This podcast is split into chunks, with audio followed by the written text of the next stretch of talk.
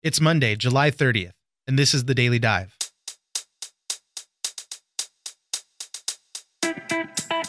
California is on fire, and it is showing no signs of letting up anytime soon. Across the state, fires have ravaged communities by taking homes and taking lives. One fire in Southern California was started by a suspected arsonist. But in Northern California, the Carr fire is the most concerning. David Benda, reporter for the Redding Record Searchlight, joins us to talk about how that fire started, the manpower being used to fight it, and how the community is dealing with it. Next, President Trump has been touting some good economic numbers. It's the strongest growth since 2014. The GDP grew at 4.1% for the second quarter. Consumer spending is up, and so are savings. The president's tax cuts did play a part in these new economic numbers. Ginger Gibson, political reporter for Reuters, fills us in on what the numbers mean and also new tweets from the president talking about a potential government shutdown. Finally, my producer Miranda joins me for two quick discussions. Is sleeping with a fan on actually bad for your health? Like most headlines, the risks may be overblown. But the second question has Americans divided. Is brushing your teeth in the shower just fine or totally gross? It's news without the noise. Let's dive in.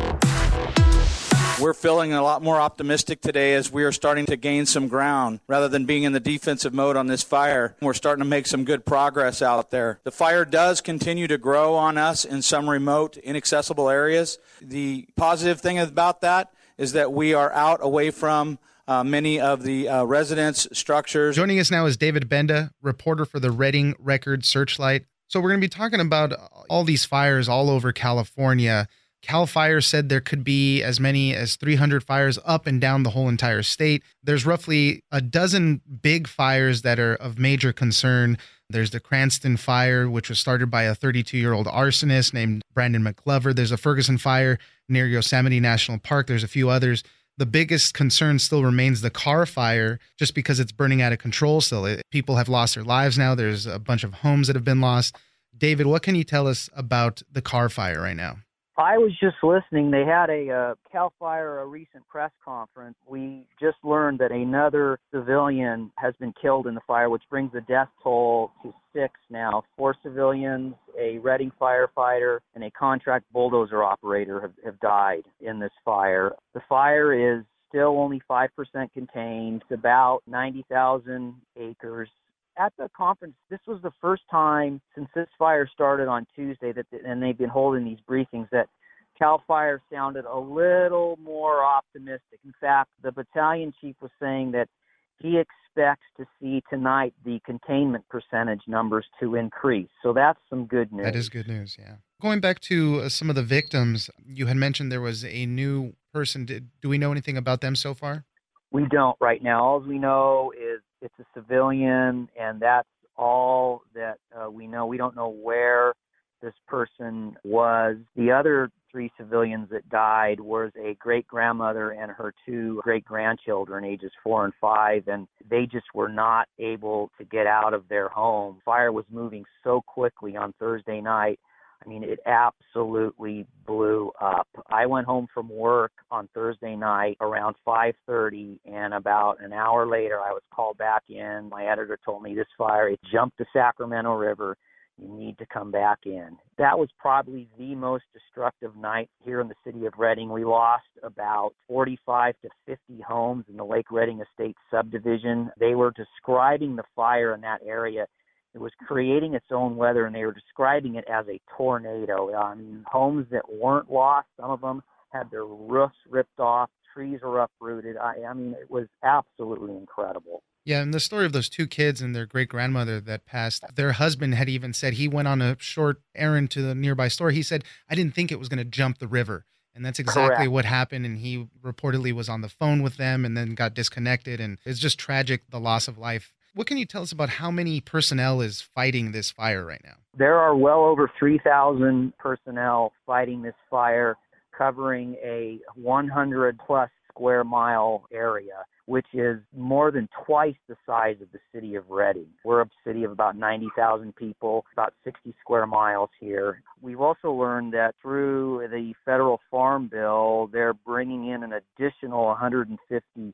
engines to the fire lines. We've got about 300 National Guard troops here. It's funny, you, you drive around Redding, and those roads that have been closed, there are uh, National Guard troops standing by telling people you cannot come in. We also learned yesterday that law enforcement has been assisted by about 250 extra military police. So, as the cliche goes, it's all hands on deck right now. How do firefighters fight something this huge? I mean, there's the unpredictability of the wind and, and the fire you have to be very careful with. How do they fight this stuff? The big issue right now, and it's a little better today, they have had trouble getting planes, air tankers up in the air because the visibility, the smoke has been so poor. They need about three or four miles of visibility to feel safe to get these air tankers up in the air. And that's been the big issue so far, but they are getting those up in the air. I've seen uh, the big DC 10 tanker, shots of that dumping retardant. There's word that we've got the super tanker, the 747 coming up from Sacramento helping out. But the winds, uh, I mean, this fire has just been so pr- unpredictable. And another issue firefighters are dealing with is we got the main fire, but they're having to scramble to put out spot fires. So, you know, you're rushing to put those out. Oftentimes, those are those spot fires are happening in populated neighborhoods in Southern California, as I said earlier, the Cranston fire was started by an arsonist. He was charged with setting like nine fires. One of them grew into the Cranston fire. With the Carr fire, do we know how that one started?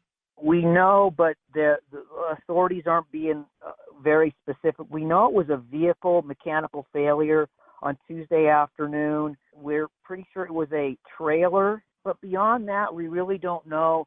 It was out toward Whiskeytown Lake, which is west of Redding, about 20 minutes west of Redding, when this fire started on Tuesday afternoon. They had it kind of contained to 50 or so acres, but on Wednesday night, it was the first night it started to blow up and head toward Redding. And then, as I said, Thursday night, it just really exploded these things are always very tragic loss of life loss of homes and everything. How are the residents holding up? I know you know there's a lot of evacuations and things like that as well. How are they holding up?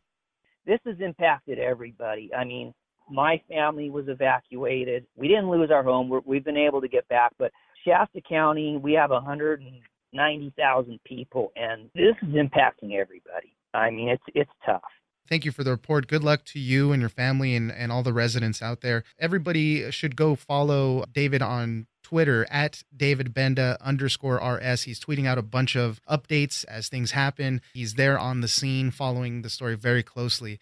I, I also encourage people to go to our website, redding.com. And, and, and real quick, this right now, and again, this fire is only 5% contained, but already it's the third most destructive fire in Shasta County history. But at only 5% contained, this thing is a long way from being over. It's going to be a tough haul for the residents and firefighters to continue fighting this. David, thank you very much. Thank you.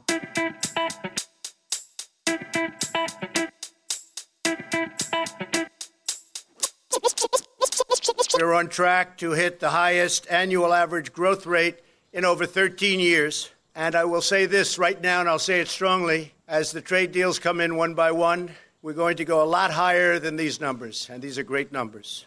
We are the economic envy of the entire world. When I meet the leaders of countries, the first thing they say invariably is Mr. President, so nice to meet you. Congratulations on your economy. Joining us now is Ginger Gibson, political reporter for Reuters. On Friday, the president got uh, some very good economic news. We had 4% GDP growth in the second quarter. Partly it was because of all the uh, tax cuts that the president did in late 2017. People had a little more money in their pockets and they were willing to be spending. What else did we find out about those economic numbers? 4% was sort of a magic target number the president had set, insisting through the campaign that he could hit that 4% better than Obama had. And it was driven, finally accomplishing it this quarter, by a number of factors. You mentioned tax cuts. We've watched sort of the trickle down or the time it's taken for those tax cuts to really hit people's pocketbooks. We know people are spending more, there's more consumer spending, but we also know that the president's decision to impose tariffs on a number of our trading allies, Mexico, Canada, and China and the EU, did make some businesses rush some purchasing decisions that they might have stretched out over a longer period of time. And we also know that farmers were quick to try to get their soybeans to China, right. and that too might have been a factor. It always comes back to the soybeans uh, right now. Some people are calling these one time factors because there was such a rush, it padded the numbers early on. But even back to consumers, uh, you know, consumer spending is up, but they're also saving a lot of money too. Uh, I think spending was uh, increased by a couple percentage points as well. That's right. We see consumers with unemployment low and a little bit of wage growth, although not a whole lot, spending, saving, and also unfortunately taking out more debt. All three of those factors seem to be pushing the economy from a consumer standpoint. Uh, some of it might be pent up purchases people have waited a long time to feel more economically secure to do so. And some of it might just be signs that the job market is doing what it appears to be doing in the numbers and giving people a little bit more money in their pockets to spend. So the president obviously touting this growth. You know, it is very good news. He's putting a lot of it on the tax cuts and what he's doing on trade. And this is the playbook for the midterms and beyond, really, riding this wave of economic growth. This is what he's going to be selling to the American people as we keep going. That's right. We saw economic growth throughout the Obama presidency, and the Republican criticism was that it just wasn't enough and it just wasn't fast enough. Now they're going to say it's enough, it's fast enough, it's growing at a rate that we find acceptable. And he's going to take that message to the voters and he's going to be very clear that he is responsible for this economic growth and that if he doesn't have a Republican controlled Congress in the next session, that these gains will be undermined and that Democrats aren't with him on the economy. And economists are always going to speculate on what's happening. I guess it's their job to be a little pessimistic on a lot of fronts. Some of them are saying that this is not going to be a sustained growth. I think overall for the year, they say that we'll probably dip back down to just 3% growth overall in GDP. Still, though, very good signs for the economy. Are a lot of economists who are very worried that our economy could be on the brink of another recession. They tend to happen cyclically. We expect them to happen every so many years. And the fact that we haven't had one in over almost a decade makes economists concerned that there's one on the brink. Every Sunday, we're treated to uh, usually treated to a slew of tweets by the president. This weekend was no different. We did get uh, an interesting set of tweets, though, related to immigration. And he said that he'd be willing to shut down the government if Democrats don't give him the votes for border security and uh, getting rid of the immigration lottery and catch and release. This spells trouble for a lot of Republicans. They're not very happy if, to shut down the government right before the midterm elections the last thing that the Republican Congress wants to see is the government shut down days or weeks before voters head to the polls. It could be a recipe for disaster for them if voters feel like Congress is not accomplishing even its most basic job of keeping the government funding. And have no doubt, even if President Trump gets up every day and says he shut the government down to get what he wants because Democrats, he'll argue, aren't giving it to him, voters are going to have a hard time swallowing that, knowing that Republicans control both chambers of Congress. He's made this threat before and not followed through with it. And it's a little bit of what his message is that he needs more Republicans, that there aren't enough of them, and that simply controlling both chambers isn't enough. I mean, the difficulty is that a lot of these issues are time and time again have been shown that Congress just never comes to a consensus on. Obviously, Democrats and Republicans are opposed on a lot of stuff, but even within the Republican Party, it's hard to get anybody to come together, even on, on narrow immigration issues these are the kind of issues that it's very difficult to get consensus for in Congress. The type of issues that there is not con- unanimous consent among Republicans. There's a lot of division.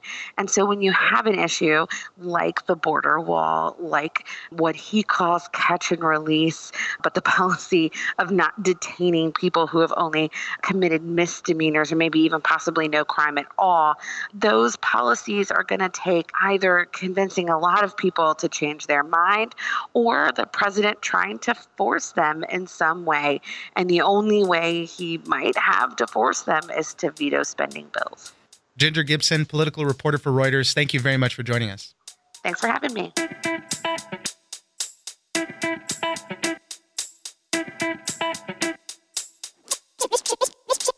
We've been very fortunate through our whole life to be able to have all the water that we need, and we all should be able to work together to conserve as much as we can.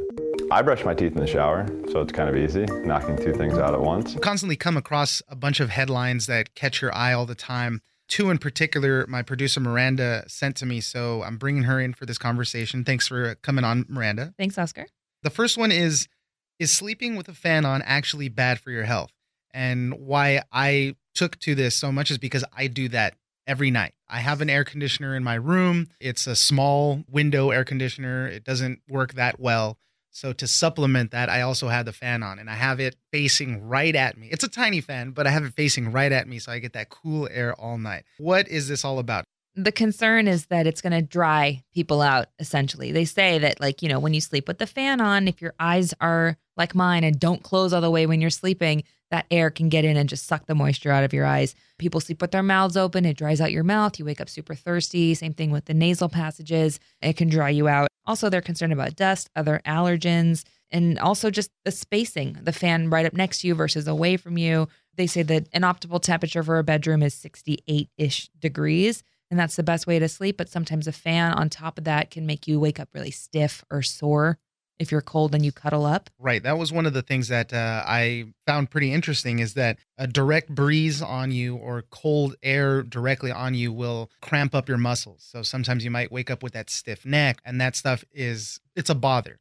But they did speak to experts on a lot of this stuff and the consensus is is really it's not as bad as you think. I think the headline makes it a little worse than it actually is. Clickbait. Uh, yeah, right. It, they say don't have it directly on you. Maybe just circulating in the room to help cool the room down is probably a better idea. It doesn't pose a significant health risk to have a fan directly on you. But I will attest to it that I do wake up with a dry mouth sometimes. I do wake up with a sore neck sometimes, and I didn't know that maybe this there you go. It's not the stress of the job. Right, exactly. So um, Blame the fan. Is a fan bad for you while you're sleeping? Not really. It's a great effective white noise machine for people like me who cannot sleep in silence. Right. And also, it won't make you any worse if you sleep with it on while you're sick. So if you like that moving air, you're not sitting in stale air when you're sick.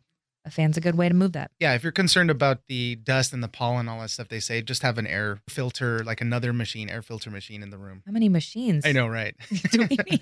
The other one that caught my eye that was pretty funny brushing teeth in the shower, just fine or totally gross. I, again, am guilty of this. I brush my teeth in the shower. Totally gross. You don't brush your teeth in No, the shower? I'm a sink brusher, Oh, my God. as you should be, as everyone should be.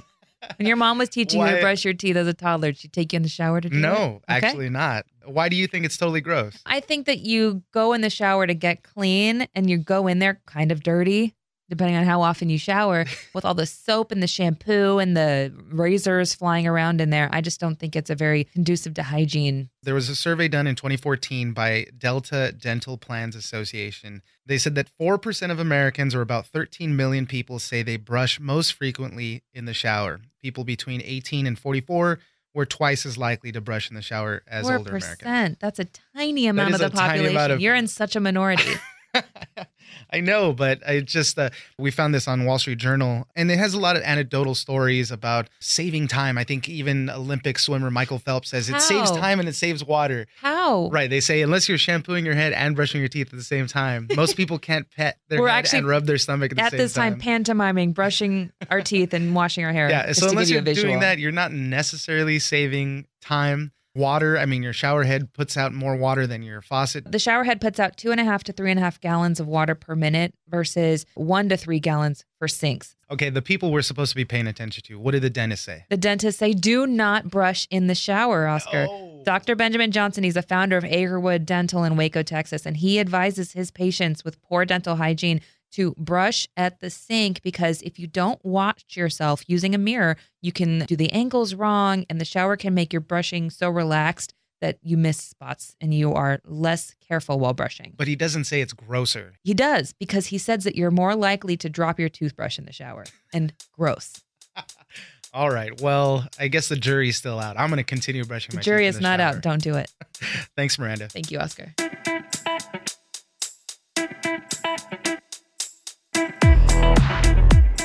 All right, that's it for today. Join us on social media at Daily Dive Pod on Twitter and Daily Dive Podcast on Facebook. We love the feedback, so don't forget to leave us a comment and give us a rating. Follow the Daily Dive on iHeartRadio or subscribe wherever you get your podcasts. The Daily Dive is produced by Miranda Moreno and engineered by Tony Sorrentino.